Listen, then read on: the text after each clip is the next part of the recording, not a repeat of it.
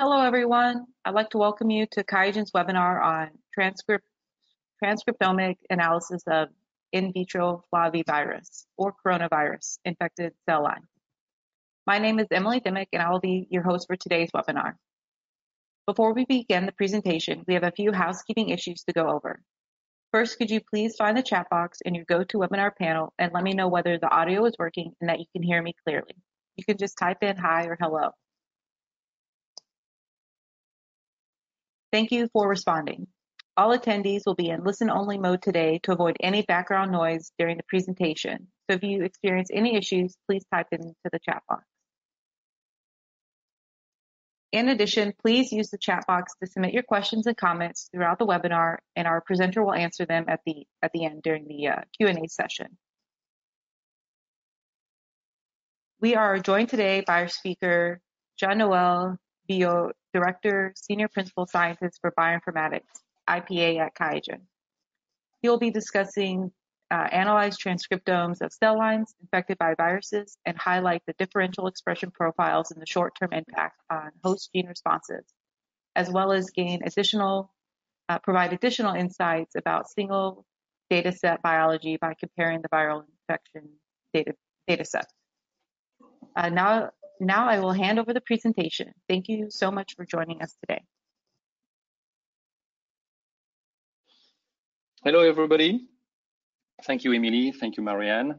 Um, so uh, we decided to considering the, the times, the challenging times we are living right now uh, for the last eight months at least, um, to um, show you that our ecosystem at QIAGEN, uh, the, the, sample to insight at QIAGEN is able to help and equip all uh, scientists, uh, in particular uh, researchers, virologists and immunologists to study what will be the impact of viruses on in vitro infected cell lines. That's a, um, a very um, um, useful tool to modelize any potential um, therapeutic on the long run.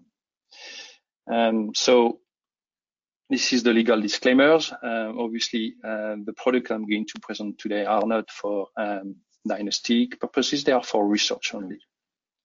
So um, uh, in the in the coming hours, will be basically six big uh, steps. I'm going to present you a brief overview of what these uh, viruses are all about.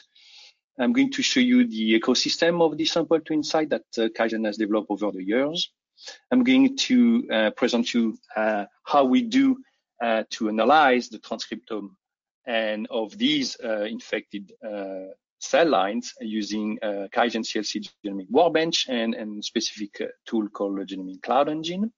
Then once we have that data analyzed, we are going to send that to QIAGEN IPA to highlight really the biology of what's happening in these in these dishes and uh, also eventually uh, be able to discover some hidden biology and bring you some conclusions. So that's not going to be a, a, a virology uh, lecture today, but I wanted to show you briefly uh, what these uh, two coronaviruses that I'm going to use, SARS-CoV-1 and SARS-CoV-2 that everybody knows now on the planet, and also two other uh, viruses of importance, flavivirus, dengue virus, and West Nile viruses. And here, this is a schematic representations of uh, basically what uh, these viruses are all about.